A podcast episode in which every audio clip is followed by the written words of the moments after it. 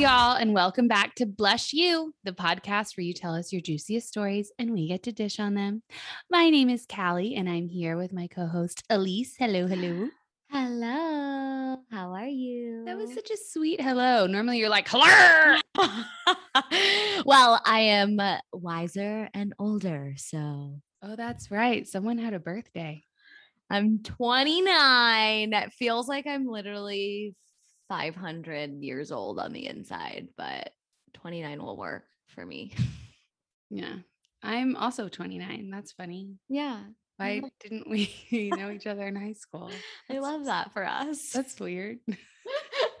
weird. oh. So, how was your birthday? Is this your sparkle? Um, yes, my sparkle. Well, I have like a double sparkle. So, um, my birthday was Wednesday, March 2nd, Pisces.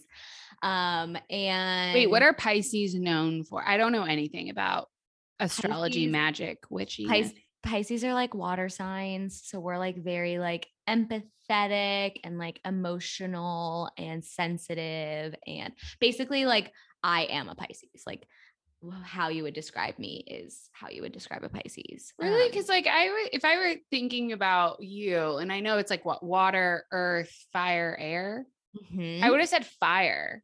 really hmm interesting. Is that wrong? Yeah, no, that's wrong. I'm definitely Oh. water. Okay. Like Pi- like Pisces are more like go with the flow and like creative and like artistic and like that's not you. You don't go with the flow. Yeah, that's actually that's accurate. lies, all lies. yeah, you know, I I mean, for the most part, I feel like I resonate with a lot of um how they would describe a Pisces, but at the same time, it's like kind of like a personality assessment. So like you don't identify with literally everything. Mhm. Um, but like I I don't know. I'm gonna have to I usually have my app to refer to when it comes to astrology. So it's hard to like people are like, what's a other sign? I'm like, I'm only well versed in Pisces. That is all. I don't, and I still don't know if I believe in any of this. If I could like find science that pointed to this is why this means this, and this, like with personality assessments, there's always a psychologist behind it. Well, not always, but usually that's Uh-huh. done like controlled group studies and like, you know, done the research and then I don't know, tested it out. And it's like this, but like someone was just like, oh, this is what it means. Yeah, I don't know. I think I, I'm I, I don't know the history on astrology, but that would be something to look into. I mean, I I'll circle back. We'll circle back on this. comment. Yeah, prove it to me. I mean, I'm not trying to say it's not fun. I get it, but I also well, I also don't get it. So it's it's tough. What if you were to guess? I know you kind of know when my birthday is, but you don't you said you don't know all the other signs. So if uh, what do you think I am? Because I know what You're a Cancer, right? um no no. But what do you think that I would be earth I almost said earth, wind, or fire. Do you remember the Yeah. 21st? the 21st night. Earth, shit, what is it again? Earth, Fire, fire, water, air. air. I think, I think you would be fiery. Yeah, me too, but I'm not. I'm an air. Yeah, no, I know that you're not fire, but I would think that you would be fire. Yeah, I'm not. I would think Carl would be fire too, but he's an Aquarius, which I think is also water. I don't know. I don't know what Virgo is. Oh, you're a Virgo? No, I'm not a Virgo. Andrew's Oh. a Virgo. I know I'm a Gemini, which is like the worst one. And it's an air sign. And it's like you're flaky as hell. You're two faced. You're an idiot. And everyone hates you. oh my god, it's like Mean Girls burn book. Like I'm gonna Yeah. do some, I'll do research and we'll circle back on oh. astrology. Virgo's earth. So it's an earth and an air sign. I don't know what any of this means. All I know is that Donald Trump is a Gemini Mm. and mm, Mm. mm, okay. So I don't like to share my sign at parties. I'm just like, I don't Oh. know. And they're like, look it up. And I'm like, no. no, I don't want to do that. no. so When's your birthday? I forgot. Next. Okay, sorry. Finish your sparkle. I totally hijacked it. Um, I don't even know where I was going. Oh, so usually I'm one of those people who like loves celebrations and like loves to celebrate other people. and like it's been a theme my entire life where I go balls to the wall for everybody else's birthday and then I always end up like disappointed on my own. Didn't you like decorate the whole house for Carl's birthday? I did. Yeah. I saw that. If I even mention it's Andrew's birthday, it's like tantrum. It's like from him? Oh my god. Like Oh. I once posted in a story on Instagram, happy birthday to Andrew. And he was like, delete it now. Yeah. I'm not allowed to even acknowledge it. Oh my gosh. Yeah. I go all out. I don't even care if you like it or hate it. Like, it's not for you, it's for me.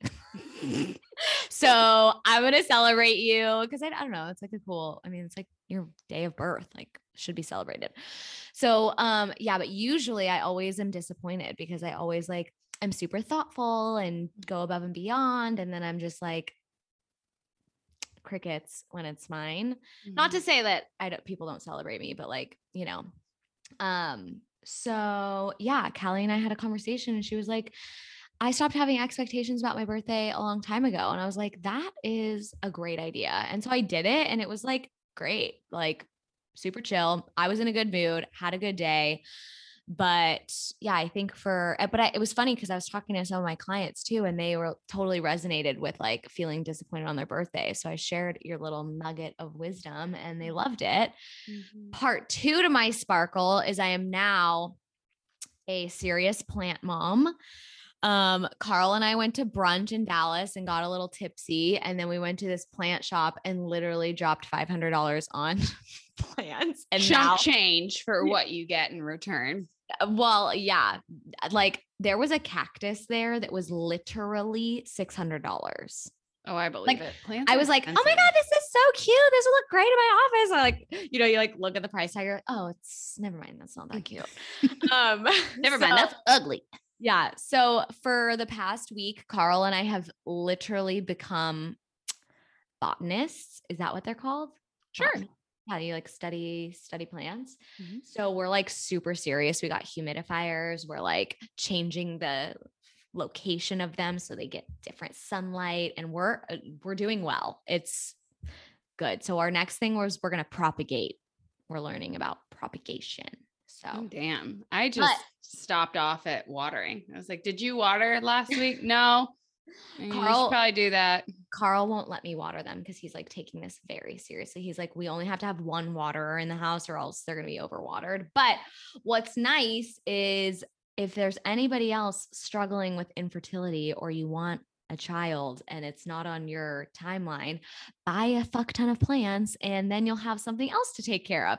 And then, and then we might get another dog. Who knows? I don't know. One's No, no, no, no, no.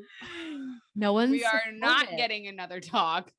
It's gonna be. a Elise? I well, I can't. No promises, Callie. I'm sorry. Elise, you should at least get a cat. Don't get another dog. I just like I had a short period of time where we had three dogs, and it was like I was like running like a little daycare, and it was like fun. Yeah, and you were stressed out to the max. This is why I love my job because I get not that I am your life coach, but I get to be there and be like, no, no, I remember how you- you felt in that moment. You also, I was like, is getting Millie. Am I gonna regret it? And or it was it was it a bad idea? And you were like, yeah, but you should still do it. And I did it, and it's the best thing I've ever done in my. Life. No, I think no, no, no, because you were getting a golden retriever. And then I said, never mind, you're never gonna Oh. regret this. This is gonna be amazing. And then I met her and she was the perfect little floof in the oh, world.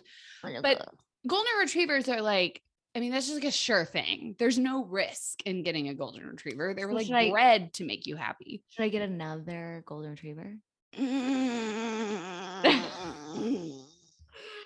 Can I interest you in a kitty cat that Um, I I've had two cats in my life before, and they were both assholes. well, I two thirds of our cats are not assholes. So I just want something low maintenance for you. But then again, I don't crave to take care of anything. Like Yeah, that's like- that's my I biggest concern. I mean, at this point, infertility is a game that I need to win. And once I Mm-hmm. win, I'm gonna be like, oh mm. shit. See, that's the thing. I think that maybe I should maybe I'll wait for our next transfer because I do think I would be overwhelmed with all the plants, three dogs and a child. But No, you think? I mean, it sounds it sounds like a lot. Elise, I like if you get another dog, I'm gonna make you like draw up a consent form and then you're gonna send it to me and I'm gonna edit it and then you're gonna sign it because it's I literally, I literally have seriously considered being like a dog breeder no. and, and never selling the dogs. Just yeah, that's exactly it. You'll never sell the dog. This is no. okay. Okay. Okay. no. Okay. We'll we'll table it. We'll put it on the back burner for. We are not tabling anything. It's a no. I'm dead. Okay. What's your sparkle? Um, my sparkle is okay. First of all, one thing that I want to comment on your thing. The reason I have great expectations and I am like very centered about birthdays is because I was a summer birthday. So Mm. we always got forgotten. So I Mhm. had to manage expectations as like a Mm. freaking eight year old, right? Because everyone else got happy birthday sung to them in the classroom and their mom came and brought cupcakes and it was like a big thing and everyone was so excited that it was your birthday. And mine was like, oh, we went on summer vacation. Sorry, we'll celebrate with you next year. And then it Mhm. always thunderstormed on my birthday. Cause you know, in Texas, how it's like Mhm. the thunderstorms roll in in like May and June. It's like the Mhm. thing that happens. So like my birthday parties were always cut short because a thunderstorm would come in. I mean, don't get me wrong, I had fun. This is not traumatic. I had a great time. And it was nice because I could have pool parties. But that that's why. So Yeah. it's not that I am so incredible and well balanced and wise. It's that I got the short end of the stick a long time ago. So that's why I'm like, oh, today is Tuesday and it's my birthday. So maybe this will just be a fun Tuesday. I love that. and I'm like, damn, that was a good Tuesday. So Mhm. that is uh my relationship with birthdays. Plus, I am married to someone who hates birthdays more than anything because he's Peter Pan and he never wants to get old. So Mm. there's that. Okay. My sparkle. So I went on a vacation last week, which was really fun. Oh, I have two things. Okay. So, two quick things. I remember how I like shat on New Year's resolutions. Yes. Okay. So around February, I decided I was going to actually have some resolutions and not, again, of course, it couldn't be in January because fuck that. So, but I like set goals for myself in February when, once I felt like I could. Mhm. And so one of them was inclusivity because I took the Strength Finders personality exam and my dead last strength was inclusivity. Oh my gosh, it was really? like, you're a bitch. And so I have like, and I know I've talked about this a lot, but I have literally created the community of pickleball in West mm-hmm. Hollywood. Like everyone knows who I am. it's so funny. But I like say hi to everyone when they come through the gate. And I am like, what's your name? I think I'm sorry if we've met before. I just wanted to say hi. I'm so glad you're here. Like I, it is like sorority rush all over again. And it's really mm-hmm. good for me because it's making me see that not everyone sucks. Mm-hmm. Because so often I'm like, everyone sucks. Mhm. And then we go play pickleball, and it's like, yeah, there are some bad eggs, I'll admit. Like, obviously, sports and competition sometimes bring out the worst in people, but for the most part, it's like everyone has endorphins, everyone has adrenaline. And I created rules, and it's just like six different rules on basically like, don't be an asshole. So it's Mhm. like play to win, but play to have fun. Like be nice to everyone. Please ask if you want to do any hard shots at someone. Like it's just like a very chill, nice community. And I created it to be inclusive.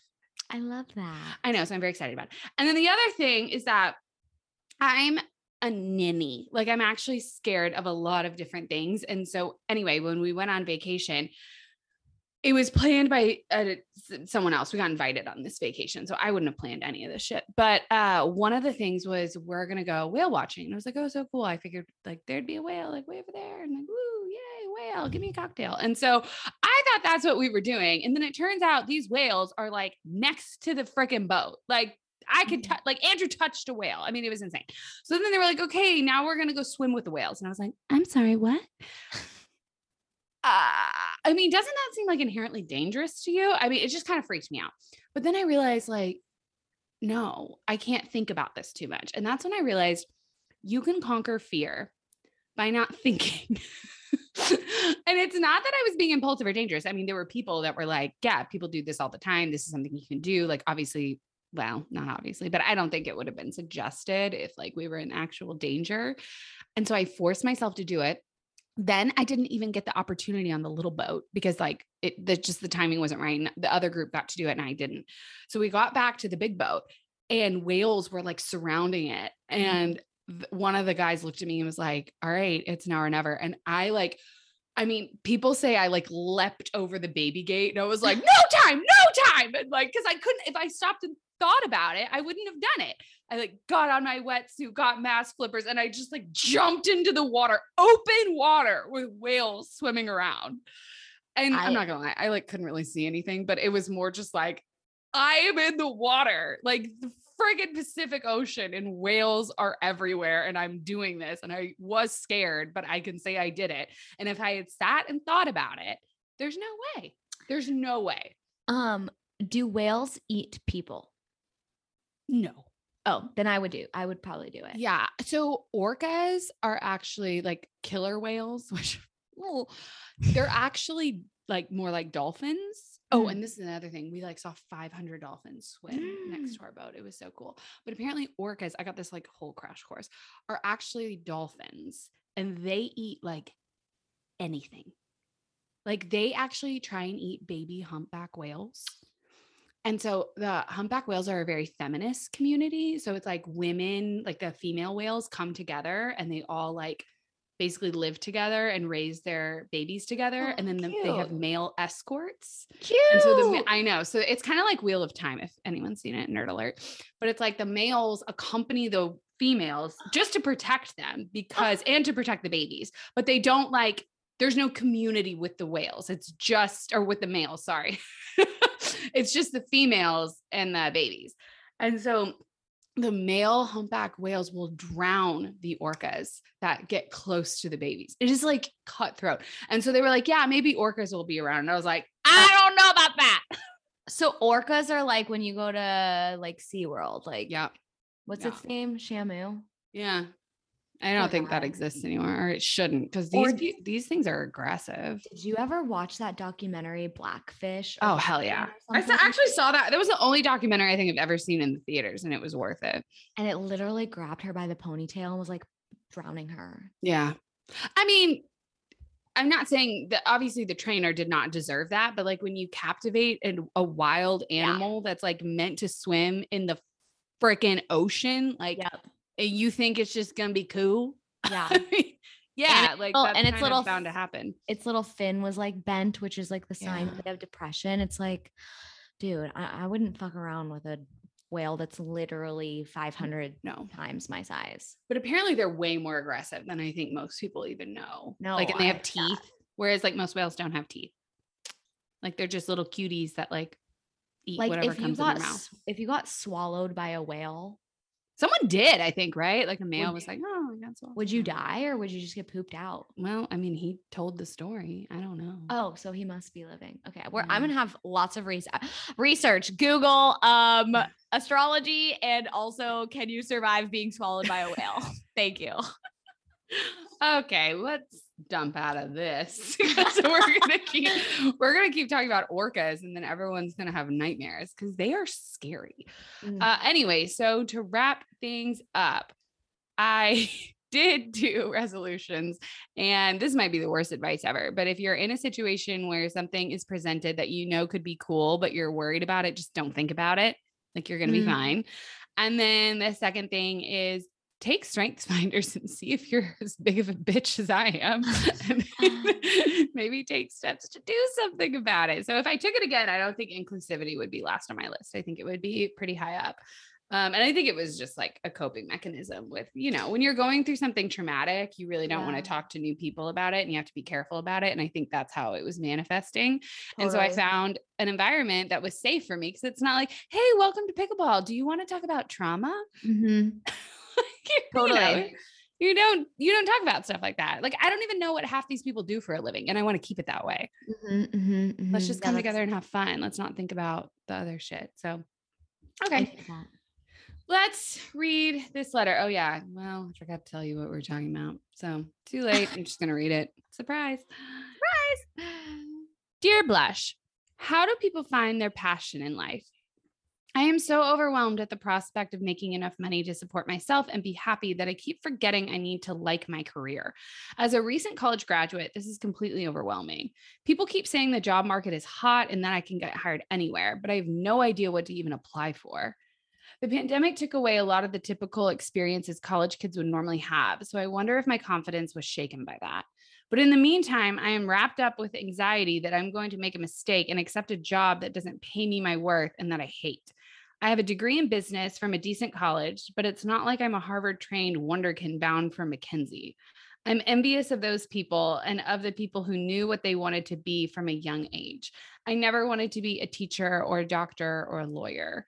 I just wanted to make enough money to support my hobbies and maybe start a family one day and hopefully find something that I really enjoyed and brought out the best in me. How do I get rid of this crippling fear and move forward into adulthood? How do you know for certain that you are chasing a job you will actually like? And if you don't like it, are you stuck? How long do you have to stay at a job that you hate? Do you guys have any interview tips or ways to know if a company is the right fit for you?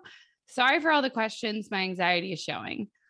All in all, I'm down for any advice you have for someone in my position, an early 20 something trying to make her first big step into adulthood and is basically shitting her pants in fear.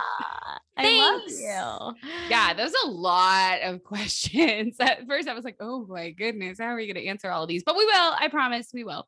So, Elise, what do you think? Um, I I feel like everybody kind of goes through like a a stage like this, right? Like literally the quarter life crisis. This is literally a huge part of it is trying to figure out like what your future is going to look like. I I really feel like that stage like in your 20s, early 20s is like the most transitional stage of your life because you're just not a kid anymore, but you're also not like in adulthood. So you're kind of in this in between where you don't have any like certainty about what the future is going to look like. But I'm thinking, like, I was look, thinking back on my experience and like I never really had any of the I think we've talked about this before but like I changed my major 6 times. I was like a law degree, a pre-law, I was a nursing degree, I was undecided, I was communications, I was business and then I went back to communications. And all in all I was like it doesn't really fucking matter cuz I'm just to be a wife and it'll be fine. I went for that MRS degree. We talk about that all the time. Um but yeah, I mean, I think that there, what's great about what I think is great that the pandemic brought is that it's normal for people to we've normalized job switching, right? Like mm-hmm. I think there used to be this pressure from our parents and from society that like you have to pick one track, you have to stick to it even if you're miserable, like you know, you don't want any judgment or criticism around like being a job hopper, which I'm I'm bouncing off a lot of thoughts, but Carl's changed jobs literally five times in the past like three years. And we talk about it all the time because, you know, like some people are like, ooh, what does that mean about you? But like for Carl, it's like once you realize that that's not the place you want to be, like why would you stay there? You know, like there's no there's no point in staying in a place that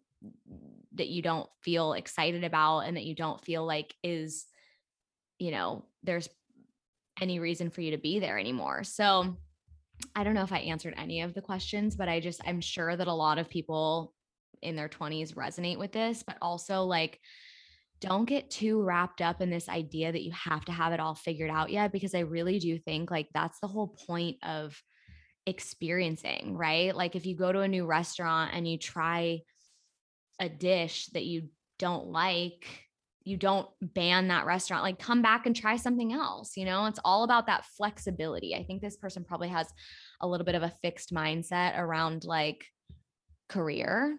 What do you think?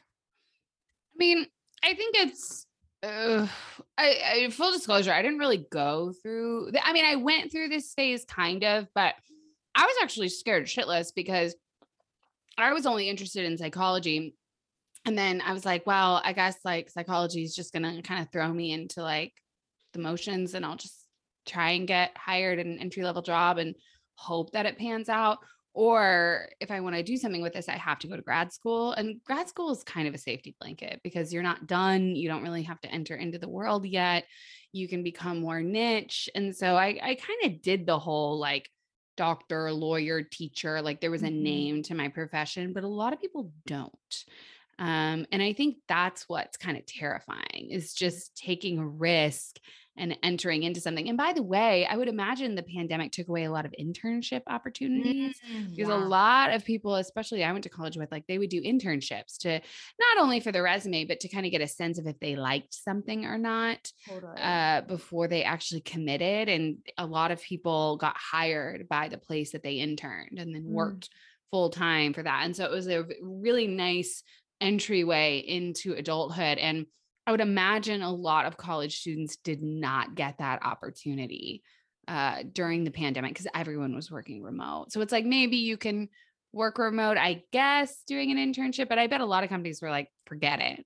Right. Like they don't need someone to go get everyone coffee. totally. They don't need someone to do the filing. They don't need someone to like run errands for everyone. Like that everyone's at home. So I could see how that would affect it. But basically, I mean, I think what this person is worried about is that the first job is going to be the defining moment of her career. And I would imagine that couldn't be further from the truth, except for those few kids who really strike it out of the park and do get a job that they love right off the bat at a really great company. Most of the time, though, that's nepotism.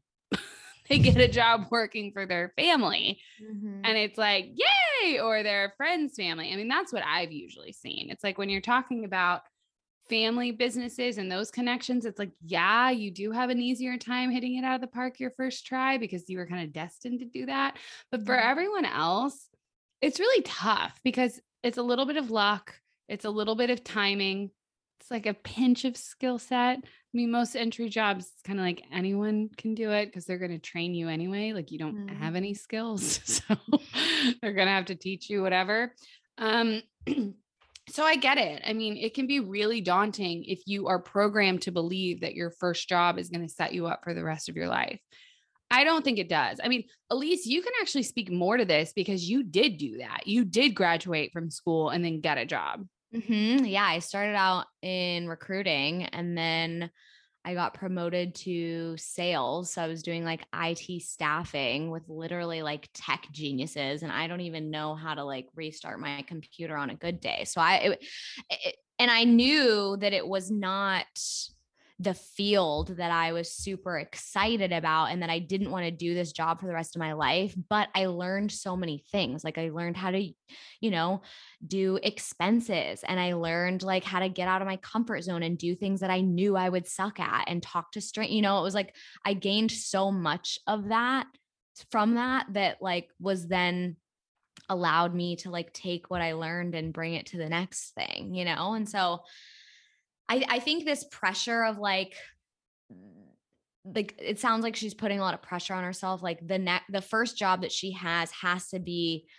in the field that she is going to be in for the rest of her life or has to align with her passion and her purpose in life and i don't necessarily i think that if you're going into it with that that's a limiting belief and you're going to you know you have to have flexibility in that like i knew for sure i was not going to be in IT or staffing for the rest of my life but i took it as an opportunity to really figure out like okay what do I like about this company? I love the company culture. I love that I get to meet a bunch of people. I love that I get to have flexibility with my schedule. You know, like there was a lot that I was able to pull from that.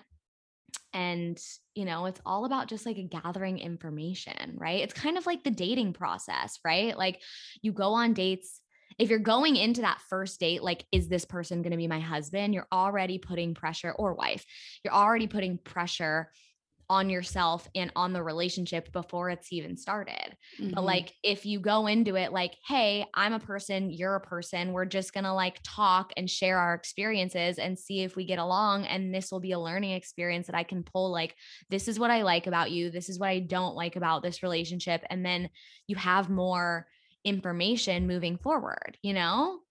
Yeah, um, I I completely agree. I think it's easier though to get tripped up in with the pressure because most jobs are 40 hours a week and dating is like two hours a week. And then you don't have to continue if you don't want to. That's and so I think you're right. I think that this person probably is putting that same type of pressure like are you my mommy on on like the new job um or the potential new job uh, when you know they really shouldn't but i can see how you know 40 hours a week is a lot and Mhm. so I get the fear of like, oh shit, what if I don't like what I'm doing? What if I don't like this?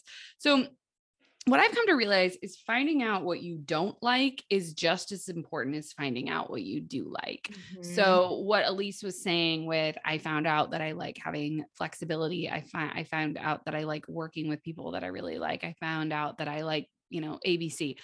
Those things are really important, but also knowing what you don't like is Mhm. just as important because when you're starting from scratch, which it sounds like you are, and you don't have a goal, that's what's tripping you up, by the way. The biggest thing here is that you don't have a goal. You Mhm. don't know what your goal is. That's okay. Okay. I get it. Why would you have a goal when you don't even really know what you want to do? And it sounds like your goal is like, I want to make money and not be miserable. It's like, that's a good goal. Okay. we can work with that but you Mhm. don't have this overarching i know where i want to end up goal and that's what makes this scary when you know where you want to end up it's a little easier to navigate you can kind of see what's ahead of you and you might not know exactly how you're going to get there uh, but you can you can guess right? You can have a, a general sense and you don't have one which is why you're envious of what you call these wonderkins going to consulting firms um, or you know people who know what they want to do. You're saying i'm jealous of people who have goals and Mm. i don't have that. I don't think the answer here is okay well what's your goal? It's like Mhm. well if you had one you would have shared it if Mhm. you knew what your goal should be you would be working on it but you don't know yet which means we're in the brainstorming phase and guess what you get to make money when you're in the brainstorming phase that's kind of cool so that's what I want you to think of this as. Uh, I'm going to get paid to figure out what I like and what I don't like. Um, and a lot of this is going to come down to your values. So uh, I've got some clients where if they're not working with people that they really love, they're miserable. I have other clients where they don't give a shit if they're working with assholes. They really want the content to work. I have some clients who are like, the mission of the company needs to be important. I have others where it's like, I don't care, right? I do not care what this company is doing.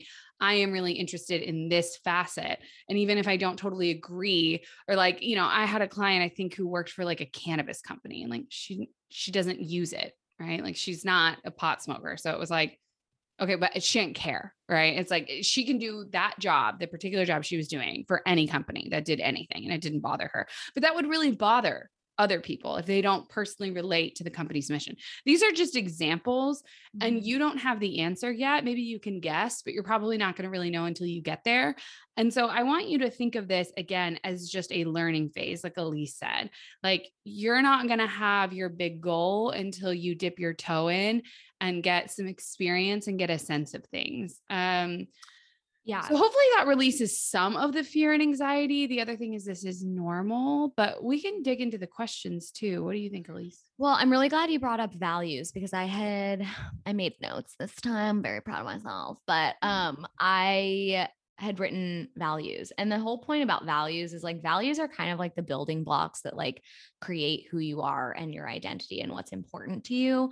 So like you're you should be able to look at like your support system and see your values being shed there. You should be able to look at your career and see your values there. You should be able to look at your self-care routine and see your values there. So you're the the way that you're going to feel in alignment with yourself and attuned to yourself and your most authentic genuine self is if you are taking action that is in alignment with your values. So if you don't know what your values are, that's I think should be your first step because then that gives you an actual like structured objective thing to do to kind of offset the fact that you don't have this like big goal that Callie was talking about. So definitely think that you should check out the values. Blush has a great value activity that Callie and I made, and it's really awesome. I'm very proud of it.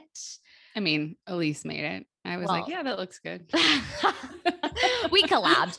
Um, but yeah, and then there's also, you know, other assessments too that you can do. Like Callie created a Myers Briggs career assessment that, you know, you analyze your you figure out what your um, Myers Briggs type is, and then it tells you, like, okay, this is what type of career you're going to thrive in. This is where you're going to get caught up. This is what you're going to absolutely hate about this job.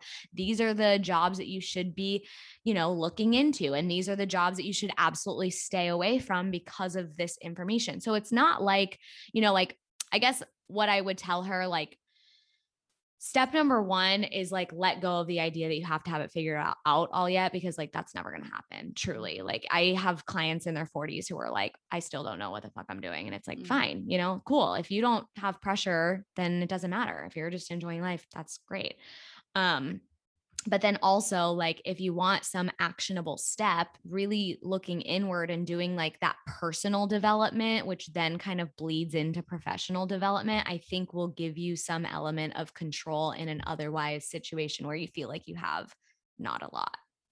Mm-hmm. yes. Yes. Agree.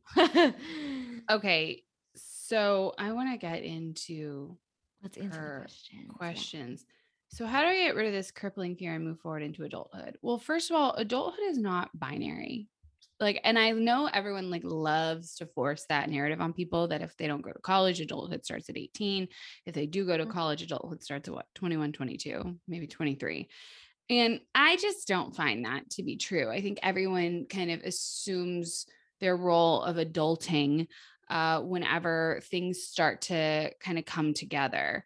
So you don't have to say, okay, I'm stepping into adulthood right now, because that's probably what's freaking you out the most that you don't yeah. feel like an adult, but you're supposed to use this label. So don't use the label. Okay. Just say that you're ascending into adulthood or you're on your way or you're on the path and understand um, that you're not going to feel like an adult with a, you know, a little flip switch. Like when you get your first job, you're still going to feel like a college kid who's wearing nicer clothes and is getting paid. Like that's pretty much the only yeah. difference. Like you're not going to actually feel like you know what you're doing.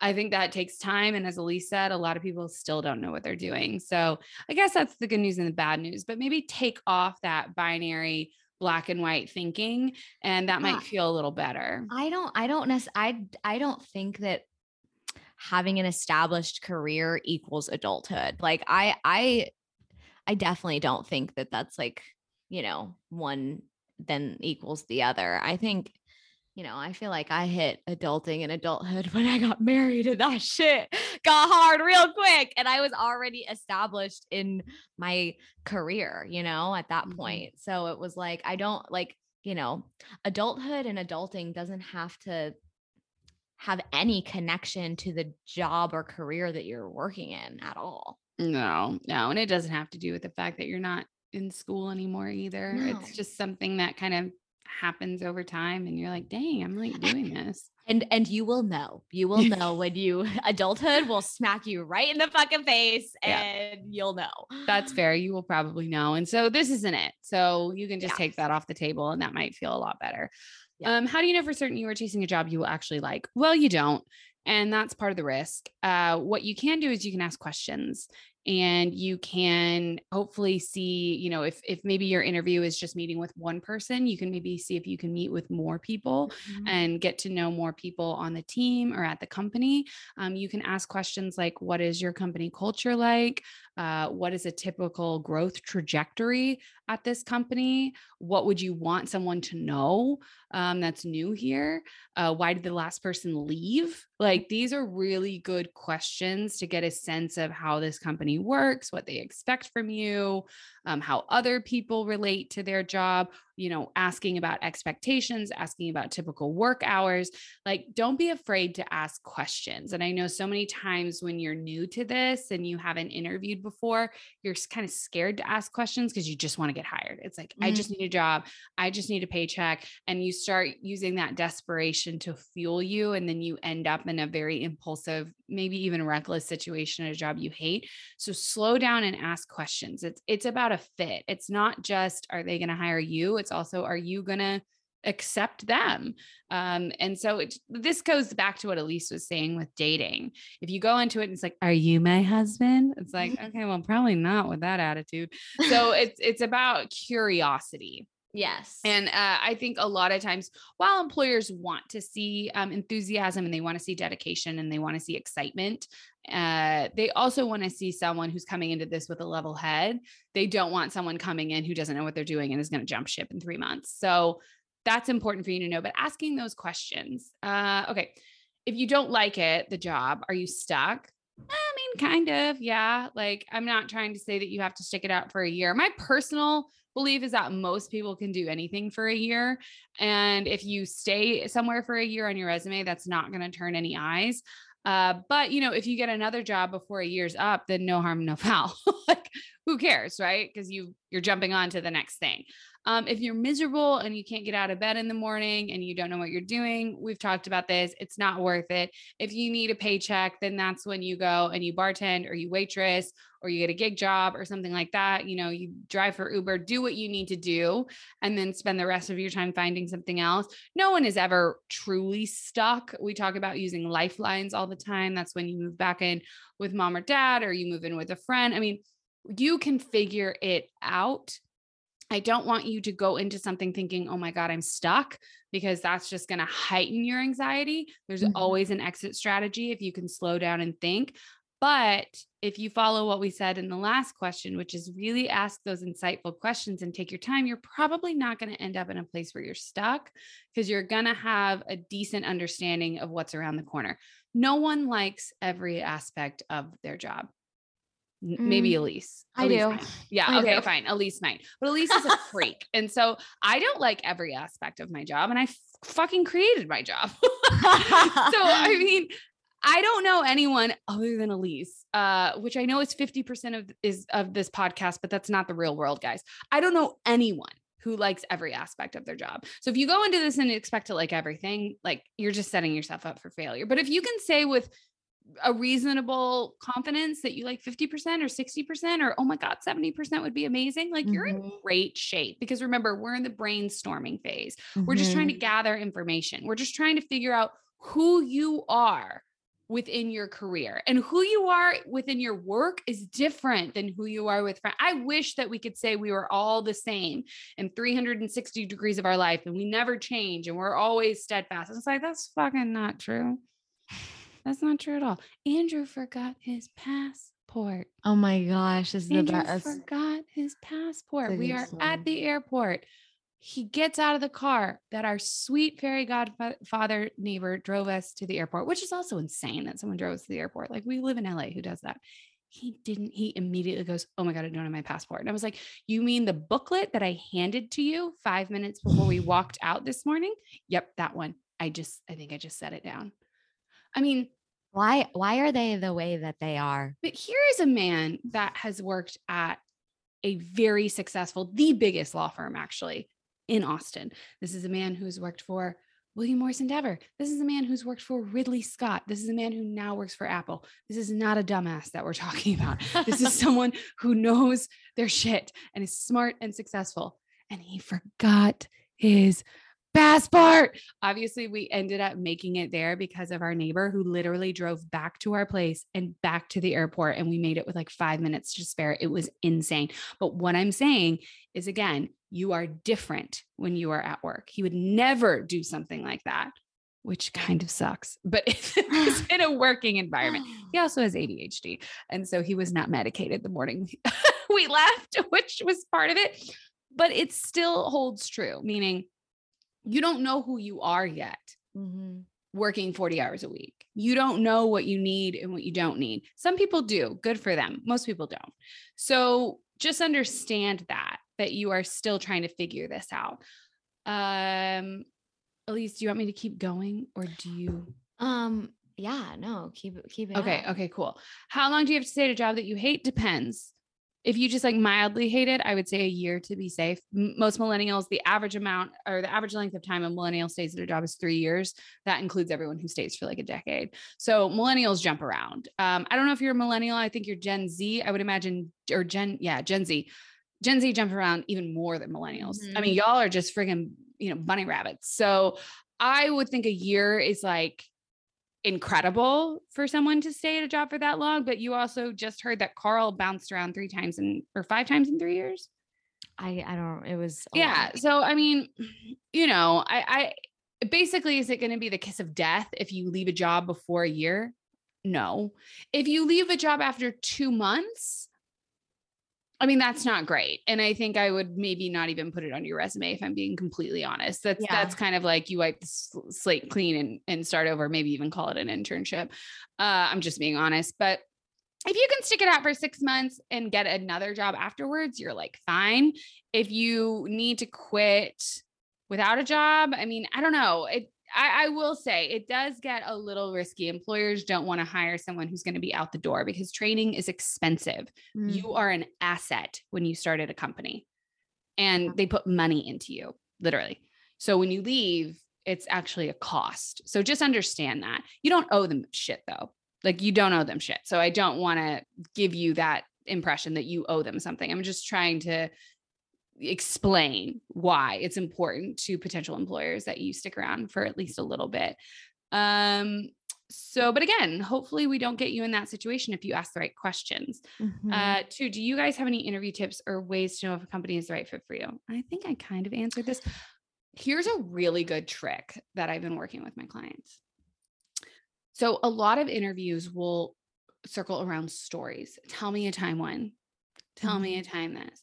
I want you to write down every story about yourself that you're proud of that you think showcases a good quality of yours Ooh. and then we craft that to said employer. Okay. So if you're working, if you're applying for a job that's like, you need to be detail oriented and you need to be this and you need to do this, which by the way, every job says you need to be detail, detail oriented and like only 50% of the population is. So like, just know that. you don't have to fit every single quality that job descriptions say because they're going to say you have to be everything, which is stupid. No one is.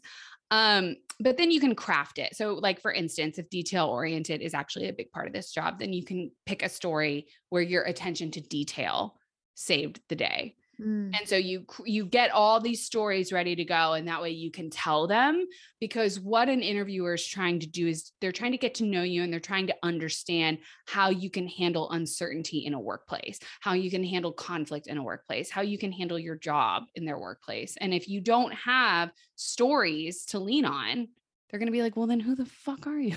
Mhm. I don't know how to hire you.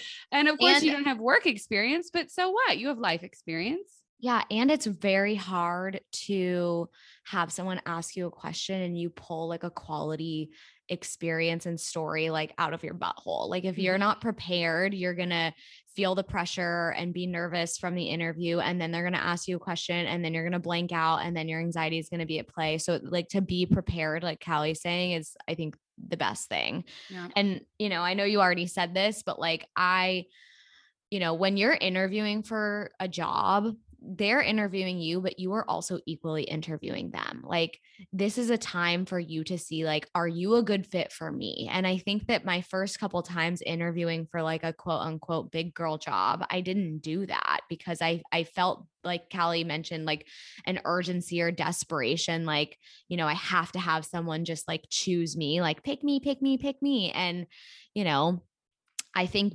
coming to an interview without that sense of urgency and desperation and and truly like I know what I bring to the table. I'm confident in myself. I might not know the specific skill skill set for this job, but I you know, you're selling yourself and you're also you know, selling your personality and what you have to offer, but then you also want to make sure it's a mutually you know, a mutual relationship and that it's reciprocal. And like, yeah, I'm going to be bringing all of this and give to y'all, but I also want, you know, I'm looking for this in return. And I think that that's respectable from an employer standpoint of like, okay, this person's right out of college is like, you know, knows what's important to her or him, Mhm. you know? Yeah, absolutely. And like you could be, I mean, a huge whale, get it, Mm. uh, of a catch because you could, you know, you could be someone that starts out there at an entry level position and then ends up being a VP in 10 years. Like that happens.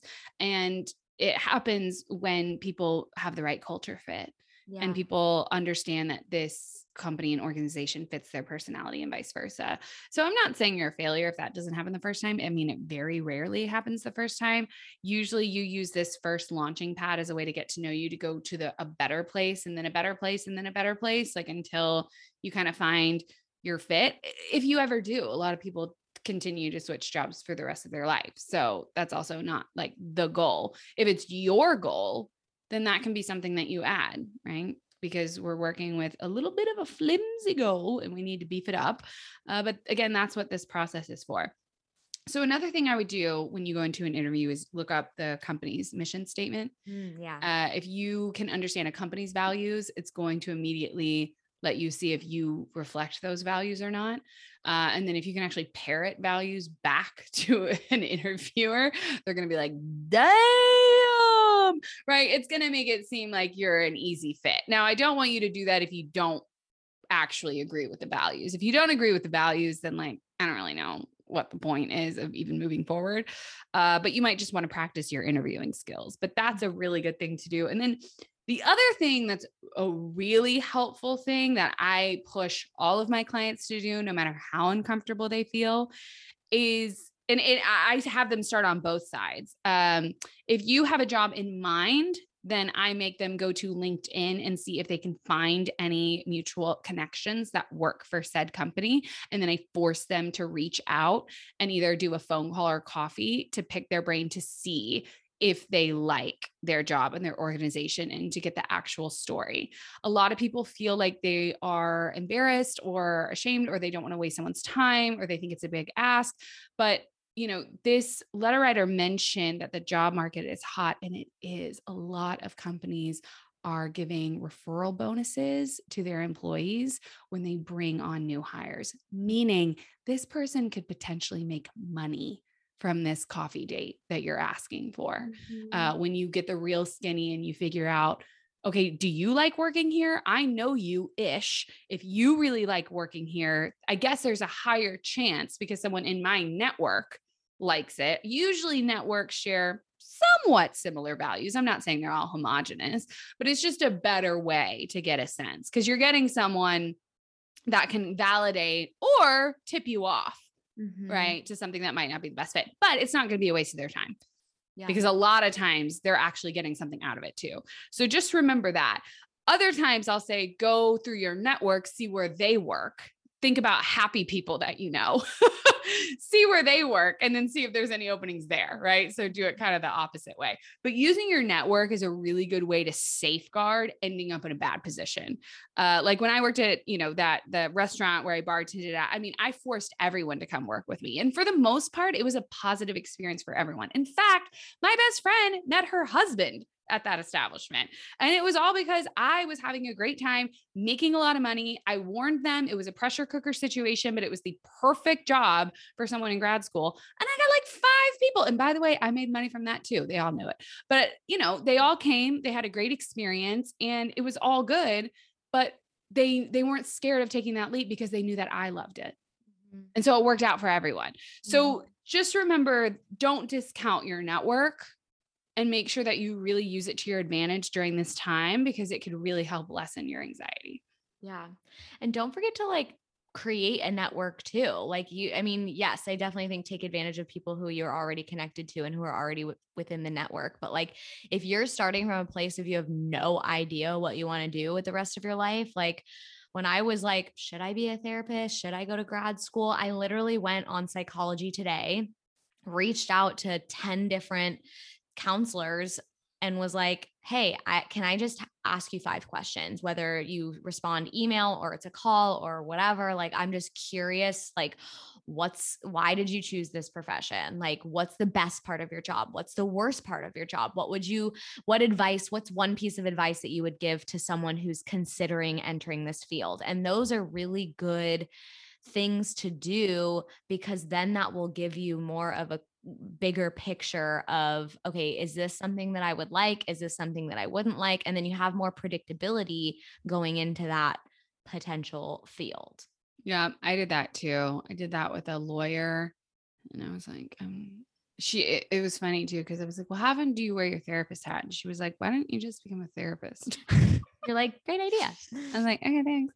And then I asked, I was about to do this like life coaching certification program, and they were at, they were like really intense. And I asked someone who went through it because I like researched and tried to find people who went through it and asked and like talked with her about it. And I was like, I'm not getting the best vibe. So I didn't do it. So both times Yeah. I did this, it ended up being not a fit for me, Mhm, which saved me how much money, how much mhm, time, how much mhm, effort. I mean, it was just a godsend to talk to people and the questions that i were asking and both times they were like i don't really think this like you're asking the wrong questions in a way if this is really what you want to do. Yeah. i was like ooh that's good to know. That is Mhm. very good to know that i am so off base that i can't even have the right conversation right now.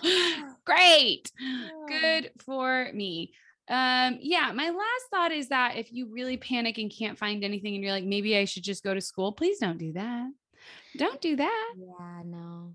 don't do that this is coming from two people who have their masters and i'm married to someone who went to law school please don't do that Yeah. uh, that is not the best thing to do if you are not sure. uh, and if it's not going to help you get to where you want to go, I would instead get a starter job, something that, again, like I said, is maybe gig oriented, contract work, something that can ease you in, because there's nothing wrong with easing in.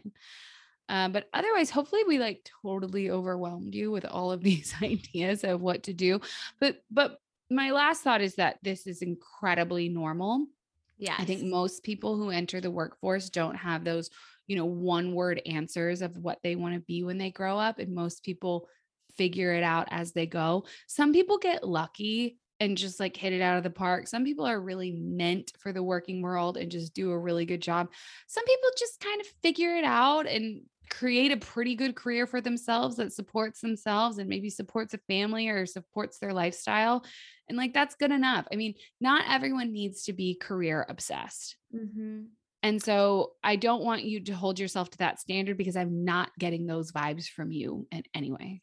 hmm And something that you just said sparked this, but like I think be very careful attaching your identity to an area of your life. And I'm Mhm. learning this lesson the hard way myself right now because if you attach your identity to your career or to your relationship or to trying to be a mom or whatever it is, then whenever you have uncertainty or it feels shaky, which will happen because that is life, you're going to initially feel like your world is crumbling. And so just be, you know, I have plenty of friends who work in jobs and the sole purpose of being in that job is for a paycheck to pay their bills and then they get their fulfillment from other areas of their life. So like you just have to, you know, play with a lot of different things and kind of see what's going to be the perfect recipe for you. But what's perfect for you might have been totally different for your parents, might be totally different than your best friend, might be totally different than your partner. So just like give yourself grace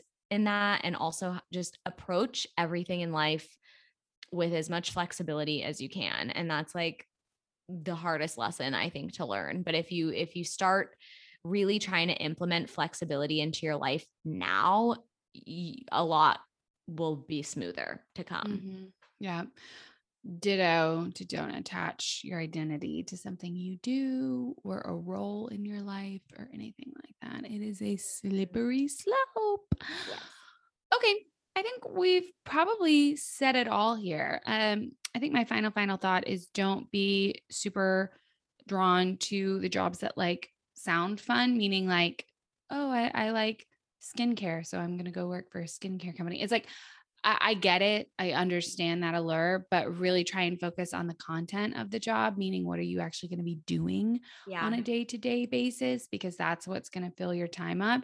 If you can marry those two things, like, oh, I work for a company that like is sounds cool and it is like fun to say at a cocktail party and I like what I'm doing, that's great. But like chasing jobs just because they sound cool at a party are not worth it. Mm-mm. Like, not if you don't like the rest. So I fall into that trap sometimes. I'm like, ooh, that sounds good. And it's like, well, there's a reason it sounds good.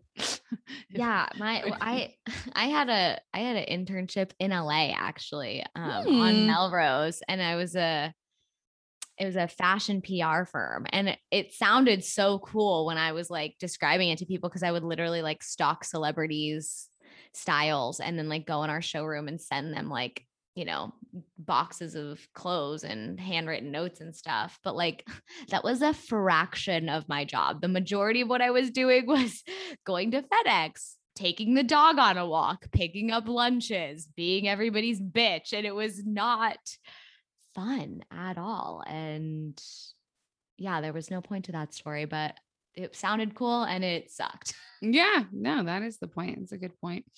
Uh, okay, I think we're gonna wrap this sucker up. So I hope all this advice was helpful.